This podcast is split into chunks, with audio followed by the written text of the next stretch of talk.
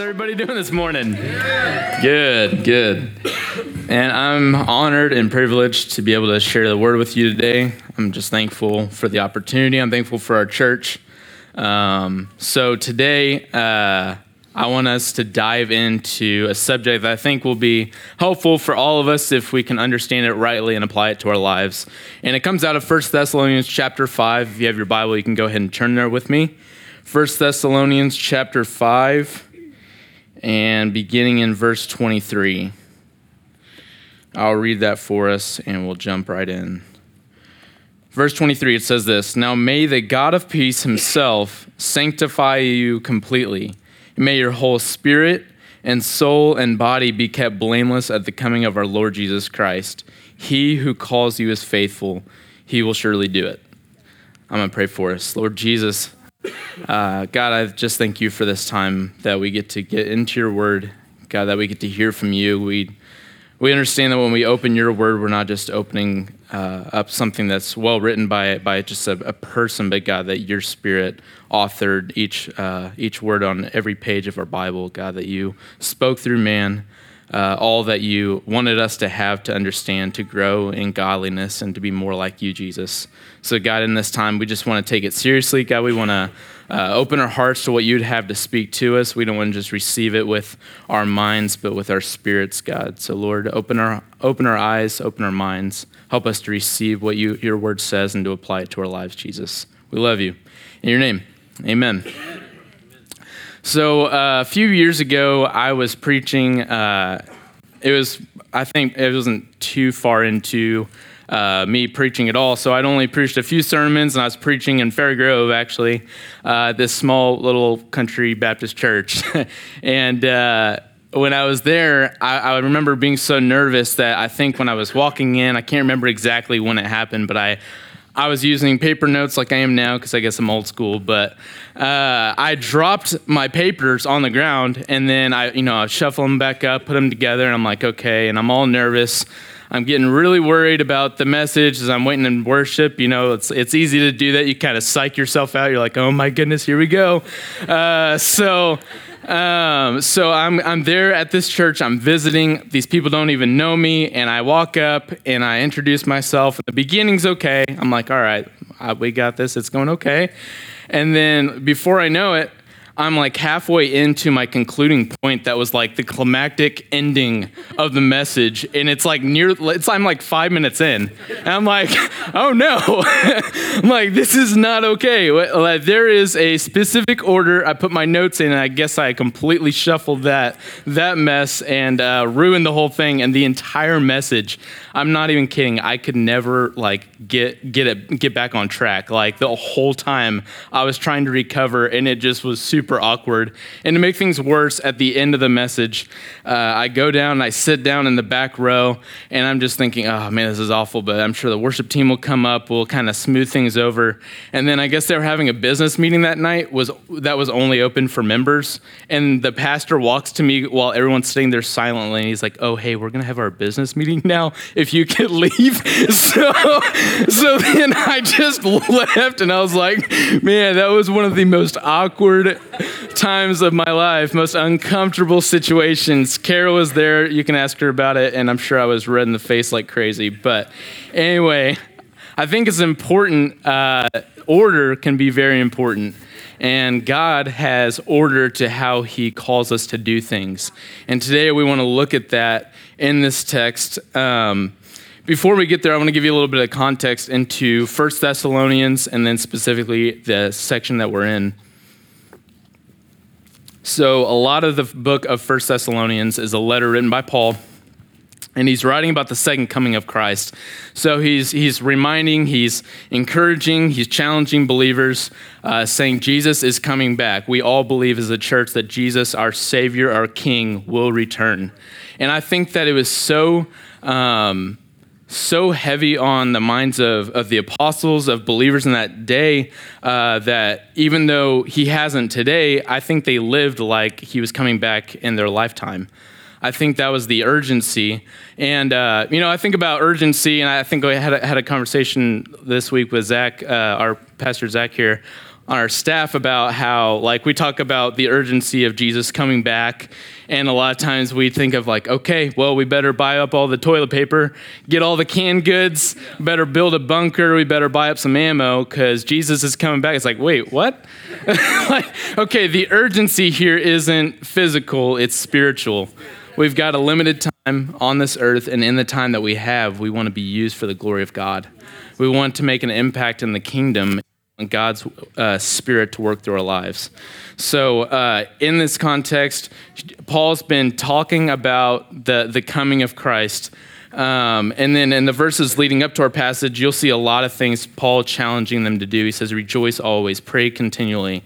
You know, he, he says a lot of different things that he's challenging, encouraging them to do. And I think that uh, maybe like me, I, I, at least for me, I get overwhelmed easily sometimes when I hear a long list of things that I should be doing or not doing. and I'm like, oh, uh, okay, that, I, you lost me after like three or four things. But I think here uh, at the beginning of our passage, Paul wants to give them a little bit of peace, a little bit of comfort um, in all that he's calling them to and all that God's Spirit is challenging Paul and using Paul to admonish them toward.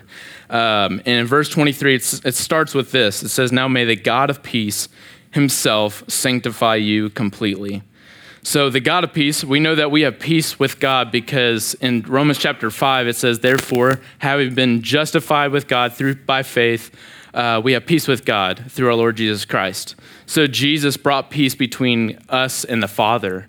So now we live in this place of peace, uh, in a relationship of peace with God. And I, I, think that's such an amazing starting point to have with the Father so that we're not always scrapping to try to make Him happy, but we realize that we already have peace there with Him. Um, the other piece of encouragement uh, that I think that this verse starts with is not only that uh, he calls him the God of peace. We know he's the God of, uh, of all things that are good. We know that he is one God. Uh, but, but he wants to, to tell us of God's peace, but then he says himself. Now may the God of peace himself sanctify you completely. God isn't just interested in your sanctification, he's invested in it. God wants to work through your life, not just uh, say, I want you to do these things. He actually wants to equip and empower you to all that he's called you to do.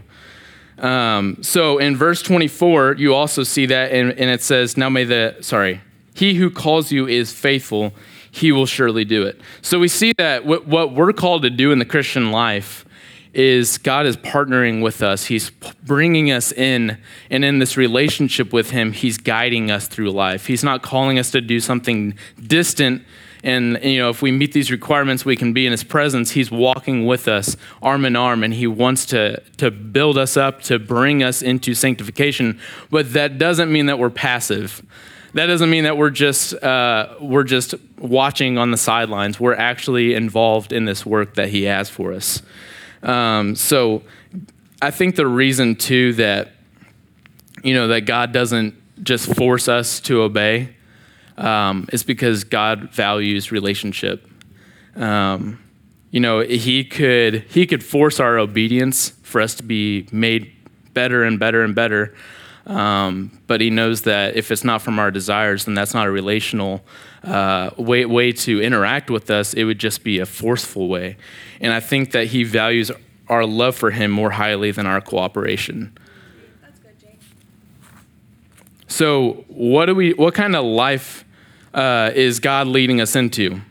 Paul prays in agreement with God's Spirit that their whole spirit and soul and body be kept blameless at the coming of our Lord Jesus Christ. And before I dive into spirit, soul, and body, which is what we'll spend a lot of our time on, it says, be kept blameless at the coming of our Lord Jesus Christ.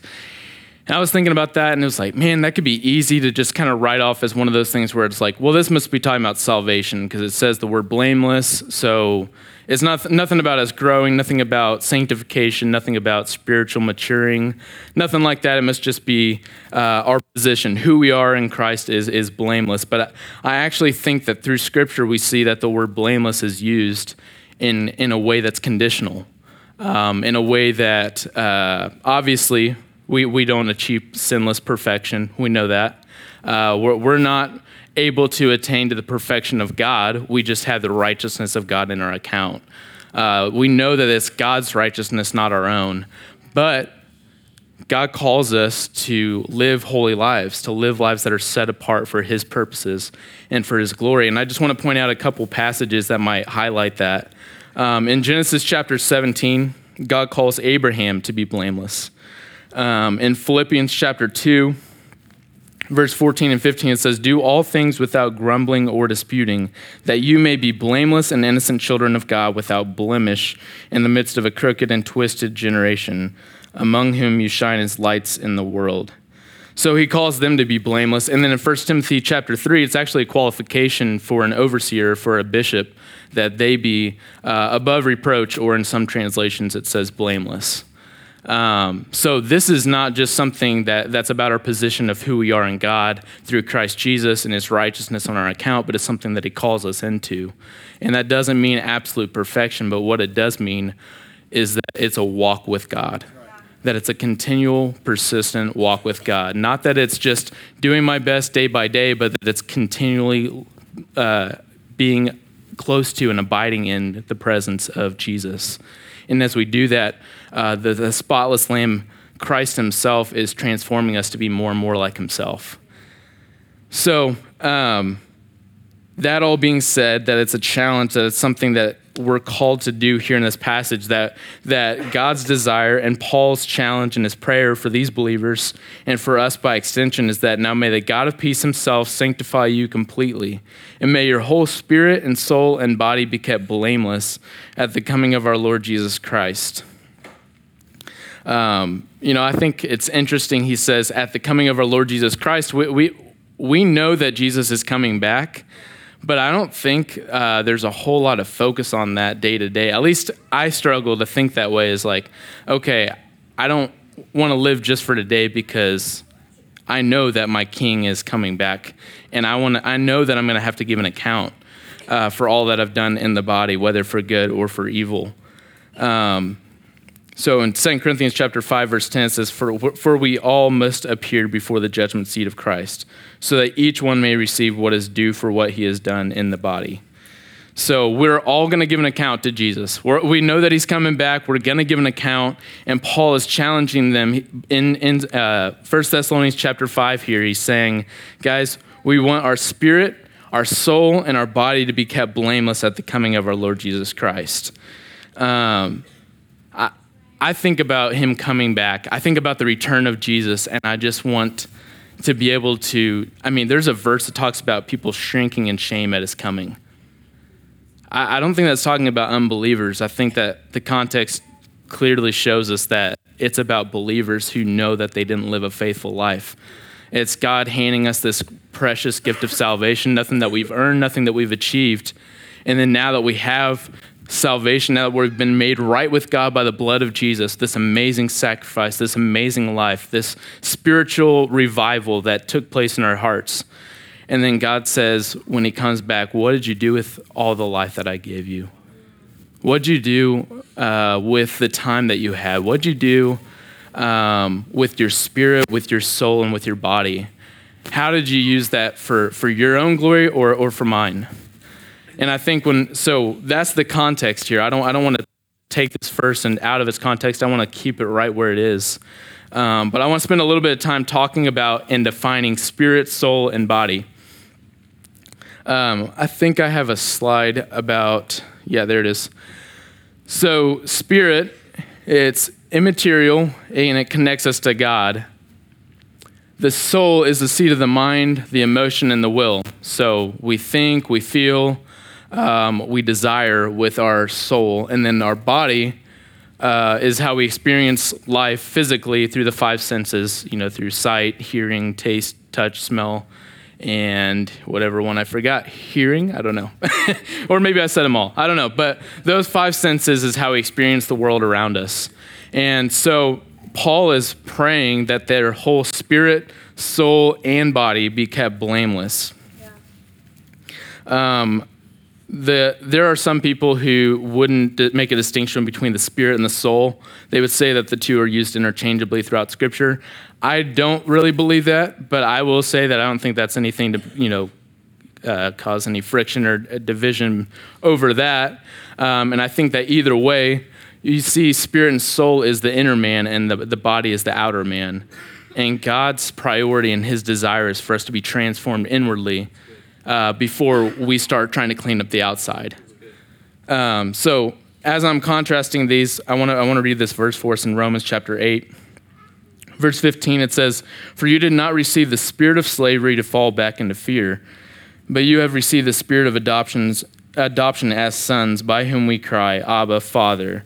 The Spirit Himself bears witness with our spirit that we are the children of God. So we, we connect with God through the Spirit, and then the soul, um, you know, we, we, we connect to our earthly atmosphere. You know, we, we sense things through our body, but then, then we uh, make decisions, we think, we feel, and we have desires through our soul. So we see these, these things contrasted, but then. Uh, I think I've got another slide here that I want to talk to us about um, salvation and the tenses of salvation. So, a lot of people, you probably heard this before, where someone said, God saved my soul. I don't, you know, I'm not going to be nitpicky, but to be technically accurate, uh, when you were saved, when you were born again, God saved your spirit. Uh, your spirit was made right with God, and our soul is being made right with God. And then our body will be made complete and whole. Uh, you know, when, when, whenever we leave this earth and God gives us new bodies and heavenly bodies. Um, so, in one sense, we've been delivered from sin's punishment, but right now we're being delivered from sin's power. And then one day we'll be delivered from sin's presence. I didn't come up with that alliteration. I just want to point that out. I'm hearing the applause and I'm like, okay. but hey, yeah, let's give it up for whoever did that. Some Reformed theologian, no doubt. But anyway, uh, uh, and the next thing I want to point out with us uh, right here is that one is being, the spirit is uh, really kind of like who we are. Uh, soul is thinking, our belief, and then our body is our actions, our behavior. Um, so there, there's distinctions between these three things but there's also a proper order that God wants us to prioritize. God is concerned with each. None of them are unimportant to God. God cares what we do with our bodies. He cares how we think. He cares how we feel.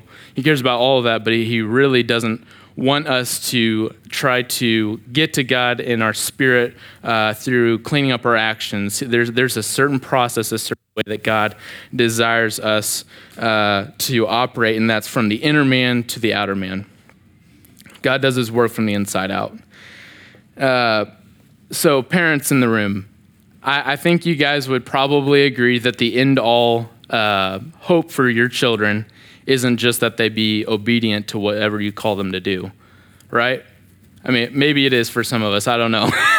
just if you'll just obey what I said, then I'll be happy. I don't care how you feel. Uh, just do it, okay? I don't know how you feel about it, but I think that as parents who love our kids, uh, our desire goes beyond just obedience, but that their desires would be uh, that they would start understanding why we want their obedience, why it's important that they, they would desire to obey because it's what God's called them to, not just because they're going to get in trouble if they don't, right?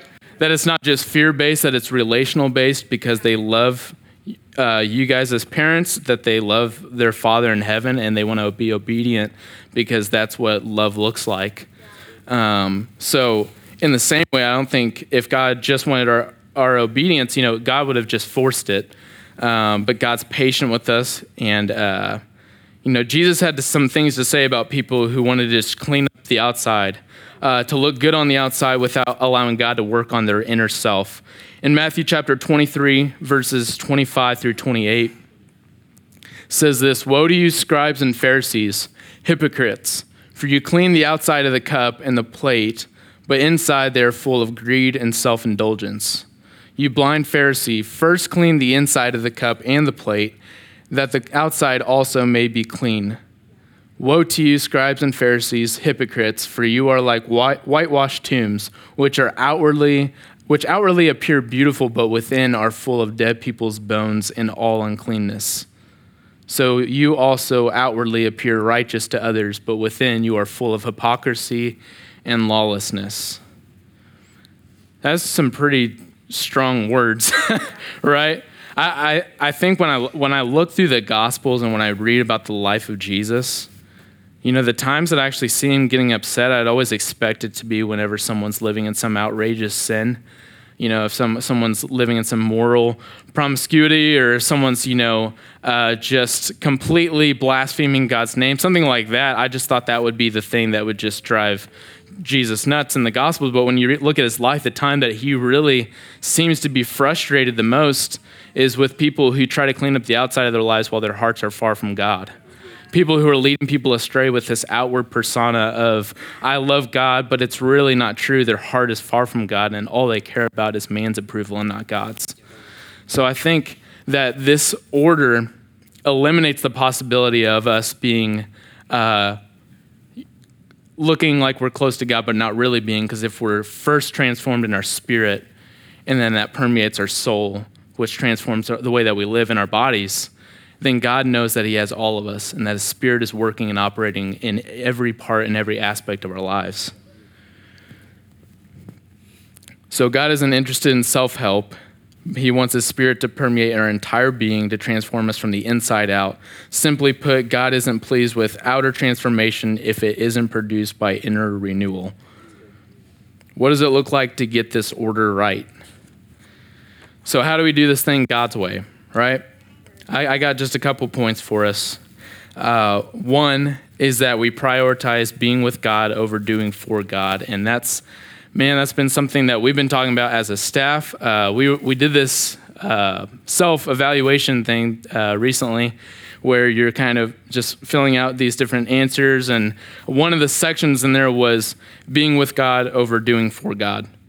And that's something that I would have liked to think that I was a lot better at. The results showed that I was not so so hot in this area. and unfortunately, like I think that even preparing for this message, it's easy for me to say I need to spend as much time as I possibly can making notes as, opposed to saying, God, I'm going to spend as much or more time in prayer so that, that you will equip me to say what I need to say.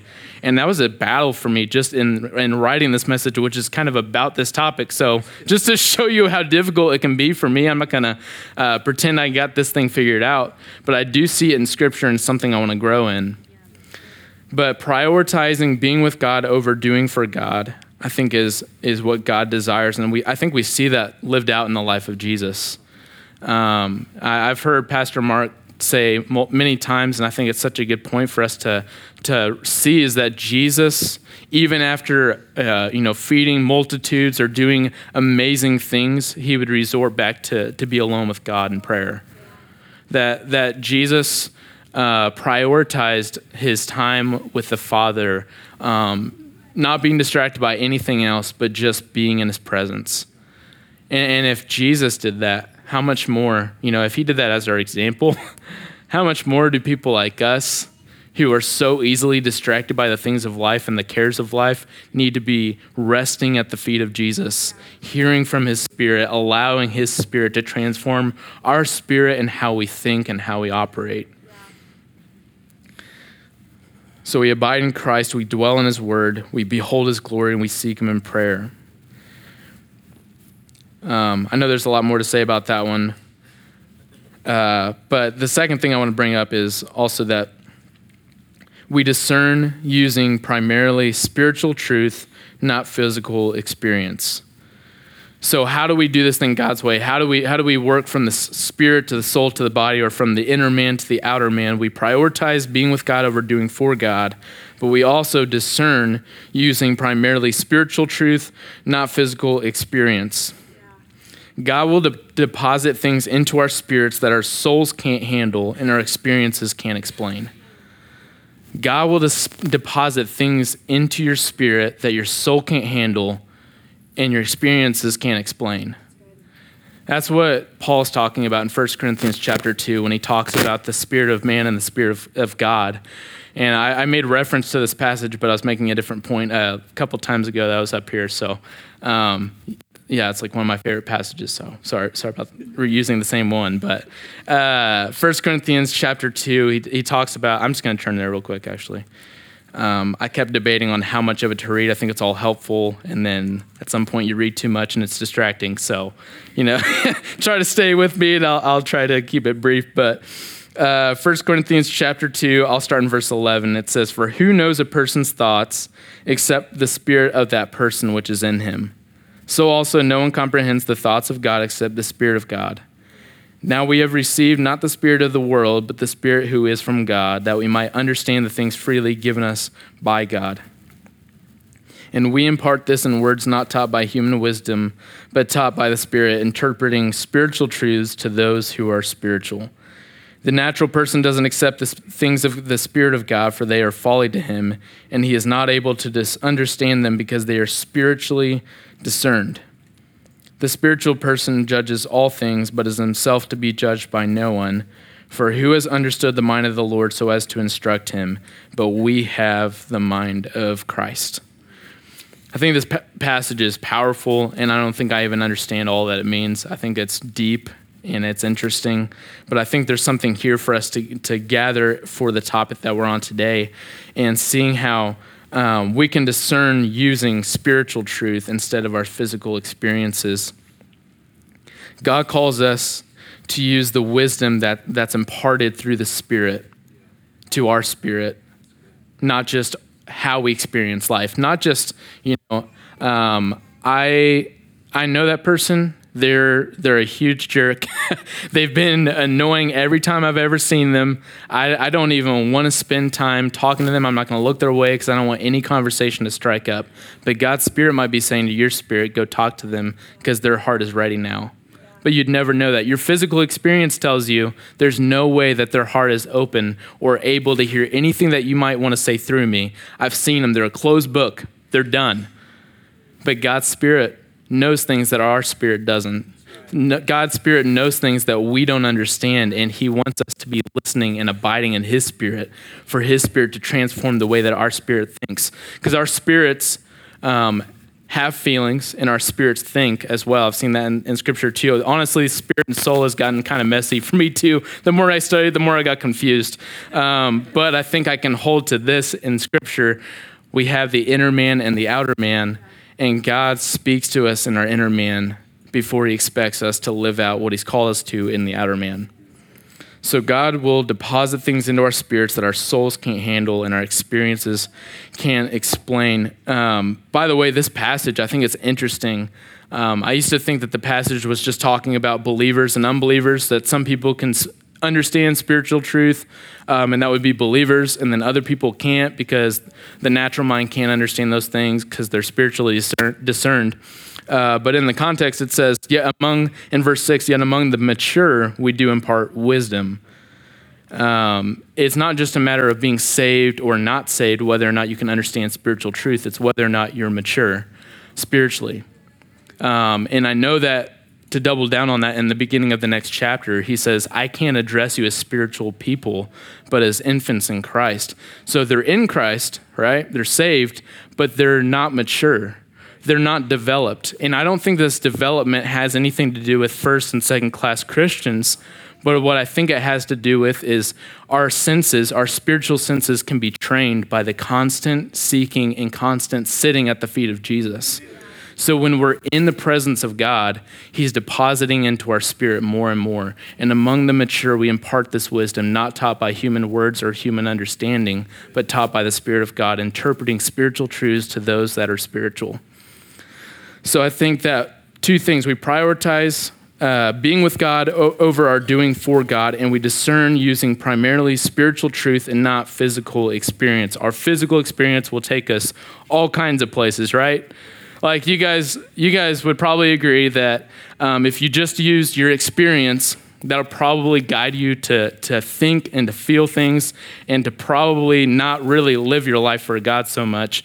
And if you were trying to live for God, you would completely compartmentalize everything, right? It's like, okay, I'll live for you, but I'm not going to with them, not with them.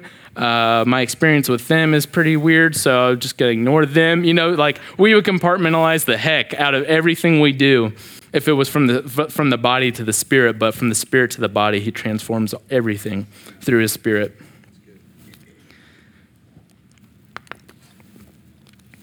And along with understanding that spiritual truth um, comes into our spirit from God. Colossians tells us that in Jesus and Him are hidden all the treasures of wisdom and knowledge. So every single thing that we need to know uh, for life, for godliness, God's given us access to through His Spirit, through His Word, um, and, and in Christ. So when we abide in Jesus, we're literally hanging out with all the wisdom and knowledge that the, the world could ever hold.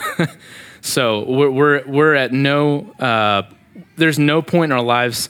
I, have I've heard it said this way that the, the Bible is so deep that the, the smartest theologian could drown in, in the Bible, but the, uh, but shallow enough that anyone could swim in it, or something like that. Probably just butchered that, but the idea is that you know there's no there's no limit to all that God can continue to pour into our spirits. God wants to continually shape, train, and mold us to be more and more like Him, but also. I lo- what I love about this spiritual wisdom is when it's hitting our spirit before it's hitting just our minds. Um, it's not something, it's, the Bible says knowledge puffs up, right? Uh, so it's not just knowledge that puffs our brain up like, oh, I'm smart, I know that, I know this. God's not going to continue doing that, but through His Spirit and in, uh, in us growing in maturity, He's going to keep pouring things into our life that'll be useful, things that will actually change and transform the way that we live. And when we apply those things, it's a sign of that maturity as well. So we renew our minds by setting them on the things of the Spirit. And, uh, you know, that's a familiar verse in Romans chapter 12. It says that, um, I beseech you, therefore, brethren, by the mercies of God, to present your bodies as a living sacrifice, holy and acceptable to God. This is your spiritual worship. Um, and it says, don't be conformed to the pattern of this world, but be transformed by the renewal of your mind, that by discerning you may test what is, uh, what is good and acceptable and perfect will of God. So we're, we're not to be conformed to this world, right? That would be our physical experience, but we're be transformed by the renewal of our mind. And our minds are transformed in our, our uh, when we're in the presence of God. In 2 Corinthians chapter 3, it talks about the Spirit of God working in our lives and, and that we don't have a veil keeping us from seeing the glory that is in Christ. Um, and it says that when we look to the Lord, He transforms us. When we behold his glory he's transforming us from one degree of glory to another. So i think that's his spirit working through our spirit and transforming us and changing us rather than just uh, you know our physical experiences shaping us. But it doesn't only talk about the mind being renewed in romans chapter 12 in ephesians chapter 4 verse 23 it says to be renewed in the spirit of your minds. I thought that was kind of a weird phrasing, right? The spirit of your minds. How are we renewed in the spirit of your minds? I think that not only do we have thoughts and thought processes, but we have, you know, a, not just a mind, but a mindset, uh, a viewpoint, right? It's, it says the spirit of your minds, not just how your thoughts, thoughts flow, but where they flow from. Um, and God wants even that to be renewed. And I think that's what God's calling us to is, is pouring into our spirit is changing not just our thoughts, but where those thoughts come from. Everything from the core, from the ground up, is God's Spirit changing and renewing us. So uh, we know that with these points that we want to be, you know, we want to be with God over doing for God, and we want our minds, our souls to be uh, shaped by by the things of the Spirit, not the things in, in the world. But then in conclusion, we know that that truth will set us free. Um, and worship team, you guys can come up. The truth will set us free. Um, so God desires in every part of our, of our lives. In our in our main passage, it says our whole spirit, our whole soul, our whole body be kept blameless at the coming of our Lord Jesus Christ. So God desires for every part of our lives to be brought into conformity with His will, with His design, with His desires, with all that He wants for our lives. Um, so when our when our lives are shaped by His truth, by His presence, by who He is, uh, then that's going to have an impact on every aspect of our lives. I started by talking about the context of 1 Thessalonians. You guys remember that? The, you know, being kept blameless at the coming of our Lord Jesus Christ, that Jesus' uh, return is imminent. It's coming soon. It's coming sometime. We don't know when. And I'm not to, you know, get up here and give, throw out a date. And if I did, it would just be a joke. And then someone would take it seriously and start a cult or something. So anyway, I won't go there. But, uh, but we know that Jesus is coming back in 1 Corinthians chapter 3, Paul talks about a similar thing, you know, how um, with hello, hello. Uh, with, with knowing that he's coming back, Paul wants to challenge them to be changed in spirit, soul, and body, that it be kept blameless um, at the coming of our Lord Jesus Christ. In 1 Corinthians chapter 3, Paul talks a little bit about rewards or things that, you know, uh, things that will result from the life that we live in the body. 1 Corinthians chapter 3 verse 10 it says, "According to the grace of God given to me, like a skilled master builder, I laid a foundation, and someone else is building upon it. Let each one take care how he builds on it, for no one can lay a foundation other than that which is laid, which is Jesus Christ. Now, if anyone builds on the foundation with gold, silver, precious stones, wood, hay, straw, each one's work will become manifest, for the day will disclose it, because it will be revealed by fire, and the fire will test what sort of work each one has done. If the work that anyone has built on the foundation survives, he will receive a reward. If anyone's work is burned up, he will suffer loss, though he himself will be saved, but only as through fire. Uh, how, how important is it that our spirit, soul, and body be kept blameless unto the coming of our Lord Jesus Christ? Why, why is it how Paul concludes an entire letter written about uh, mostly about the second coming of Christ, of things to come. He, you know, he writes to encourage, to challenge, to clarify, to do different things. But really, the theme of the mess, the letter is the second coming of Christ, and then he ends with this prayer now may the God of peace himself sanctify you completely. May your whole spirit and soul and body be kept blameless unto the coming of our Lord Jesus Christ. And then here in 1 Corinthians chapter 3, he's challenging us. The same same writer, same same apostle Paul is challenging us and he talks about this re, these rewards. He says we can we can lay up uh, gold, silver, precious stones, or we can lay up wood, hay, and straw. You know, you know, some of those uh, can be preserved through fire, and some will be burned up and never to be useful for anything. And it's not so much about whether or not we do good enough to get into heaven or go, we go to hell. We know that that's all a matter of grace and it's a gift from God, freely given through Christ and what He's done on the cross for us.